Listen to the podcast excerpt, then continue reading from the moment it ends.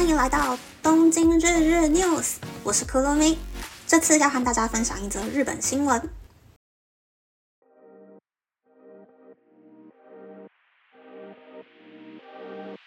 ハッシュタグ自動打的，hashtag 安亲班落选，是最近在日本的社群软体上常见的 hashtag。有很多家长们分享孩子被公立安亲班开除的愤怒心声， 说什么“我们是站在家长这边的伙伴”，国家去吃便便吧！请大家多多生小孩，但学校不会帮忙照顾。到底是什么意思？在日本有一种叫做 “gakuto hoik” 公立安亲班的制度，这个是为了帮助家长可以专心在工作。让孩子们在放学后待在学校，让学校照顾孩子的措施。但是从四月开始，有很多家长收到落选公立安亲班的通知单，开始烦恼该如何照顾小孩。有一位孩子在四月要升小一的家长说：“我们家是因为工作调动搬来这里的，没有任何可以依靠的亲朋好友，真的没想到会落选。如果让孩子进私立安亲班，每个月要花七万日币。”一位四月开始长女生小五、次女生小二的双薪家长说，收到通知的隔天打电话到公所查询，公所说落选的原因是我们家孩子的保育时段比其他人短，或是因为有年纪比较大的姐姐在。越问越不知所云，说真的完全不知道我们落选的真正理由。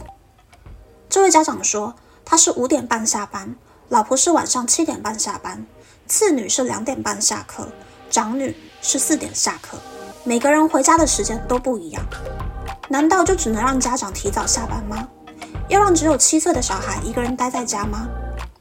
这位家长目前正在考虑是否要辞职。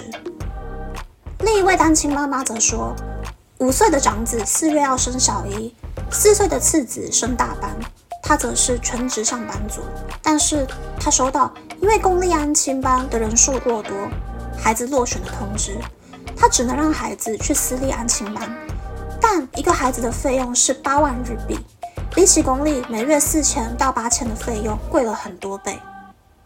另一位四月开始长子生小四，次子生小二，双薪家庭的妈妈说，她打工到五点半下班，家人都住在其他的县市，所以申请公立安亲班。生小二的次子入选了，但学校说四年级以上无法入选，长子就落选了。但他不想让孩子一个人在家，所以决定缩短每天的工作时数。不过，申请公立安亲班的前提是家长必须有每天工作四小时以上，并且每个月工作十五天以上的工作，所以他必须在假日排班出勤。到底是为了工作让孩子进公立安亲班，还是为了让孩子进公立安亲班而工作呢？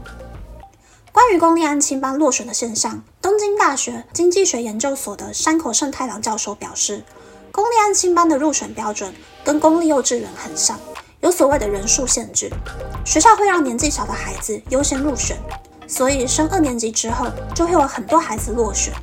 公立安亲班和小学是不同的制度。照顾孩子们的不是学校老师，而是其他聘雇人员。该如何降低落选人数，是每个地方政府必须努力改善的问题。但是在不足的情况下，静冈县的岛田市向家长们提议，让孩子练习如何一个人待在家，或是请爷爷奶奶帮忙照顾孩子。不过家长们表示，没办法让小一、小二的孩子单独在家，重心在工作的话，就不要生小孩。因为很难照顾小孩，不论是日本还是台湾，双薪家庭或是单亲家庭居多的情况下，在家长下班前，已经早早下课的孩子到底该何去何从，是很多人在思考的问题。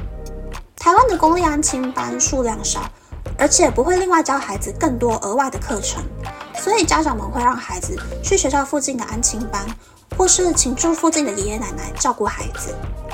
但日本的私立安亲班费用非常高昂，每个月的费用大概是一位全职上班族四分之一个月的薪水。而且日本幅员辽阔，很多人从念大学开始就离开家乡，一年才回一次老家，只能自己带小孩。而这次公立安亲班落选的背后原因，是因为二零一三年的 Abenomics 安倍经济学的出现。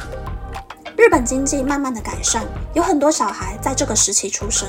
从幼稚园开始，就有很多孩子没办法挤进公立或是私立的幼稚园。没想到这个报名战争居然持续到公立安亲班。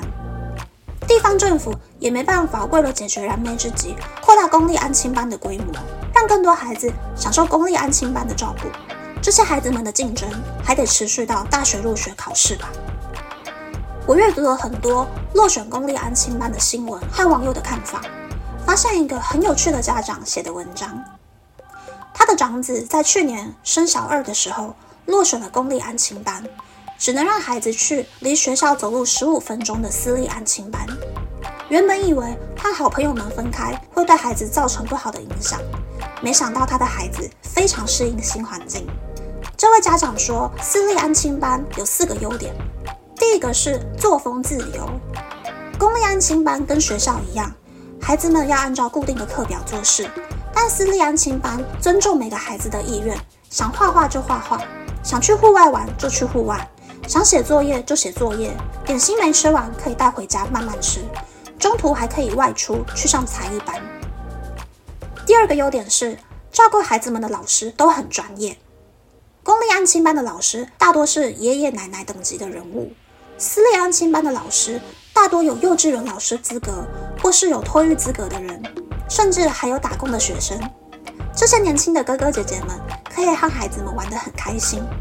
第三个优点是想办法不让孩子感到无聊。私立安亲班每周都会安排外出活动，也有露营或是郊游的安排。暑假的全日安亲班甚至还有观看动画电影的时段。这些是公立安亲班绝对做不到的事。第四个优点是，私立安亲班对家长很友好，因为公立安亲班都用联络簿和家长沟通。如果孩子忘了带联络簿回家，就会落掉孩子们隔天必须要带的东西。但私立安亲班使用 APP 和家长联络，还可以用照片分享孩子们的近况，让家长非常的安心。而且因为是私立的，所以会尽力配合家长的需求。不过呢，这间是地方政府委托的私立安亲班，费用跟公立安亲班是一样的。孩子们在这里可以和读其他小学的朋友交流，每天在学校学了什么东西，发生了什么事。缺点是去私立安亲班这十五分钟的路程中有太多的诱惑，曾经发生孩子中途被朋友叫住，跑去同学家打宝可梦卡而消失了一个小时的事件。那我在看完这位家长的文章后。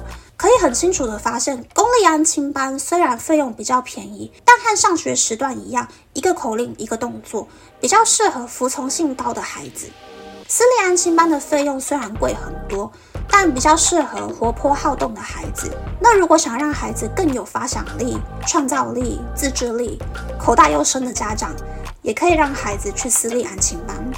不过在疫情期间，出现了很多。新的生活模式，在日本人口和经济发展逐渐衰退的情况下，政府和大型企业为了不让员工因为照顾小孩辞职，所以会想出很多很多解决的办法。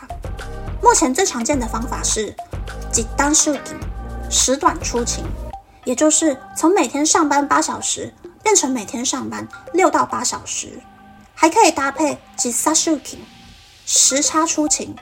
也就是可以提早或延后一到两个小时上班的话，家长们就可以更善用时间接送孩子们上下课。而我自己就职的公司也有很多人善用这些制度照顾小孩，甚至有一些家庭是老公一周两天在家上班，老婆一周三天在家上班，让孩子们在下课后不用一个人顾家。但这种新的上班模式只适用于坐办公室的上班族。而且很多比较传统的公司并没有实行这种新的上班模式，所以这种生孩子简单、带孩子困难的状况，短期应该还是很难改善吧。以上是这次和大家分享的新闻。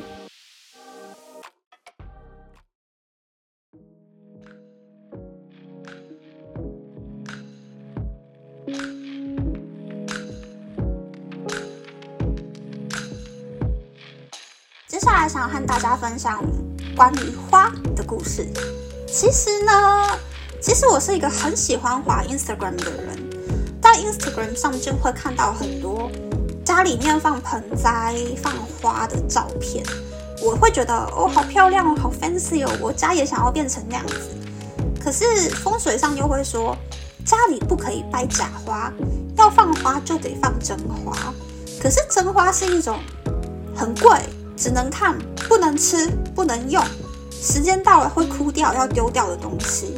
所以我就一直没有在家里实际上放花的计划。但是几个月前有一些些心境上的小转变，所以我就买了一个花瓶回家，开始。每两周固定换一束花。自从开始在家里面摆花之后呢，整个人心情都变好很多。我觉得有几个原因。第一个原因是因为我本来是一个植物杀手，在家里面有养几个小盆栽，那最高纪录呢是活一年死翘翘。但是好像养什么就会死什么的样子，我养不活任何东西。那现在家里面有摆花之后呢，就可以看花瓶里面水的蒸发速度，及时帮盆栽浇水。所以我的盆栽呢，目前依旧健壮，还是有好好的活着。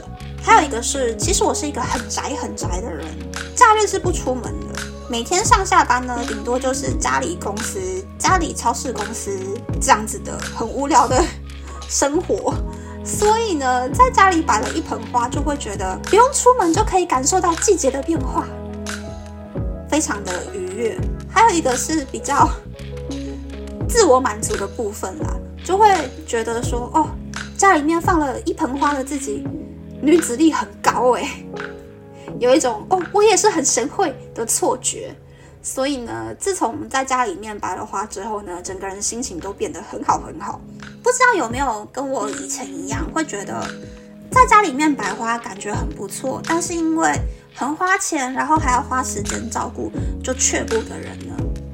如果和我以前一样的话呢，我会建议大家先买一个最便宜的小花瓶，或是准备一个形状最漂亮的宝特瓶。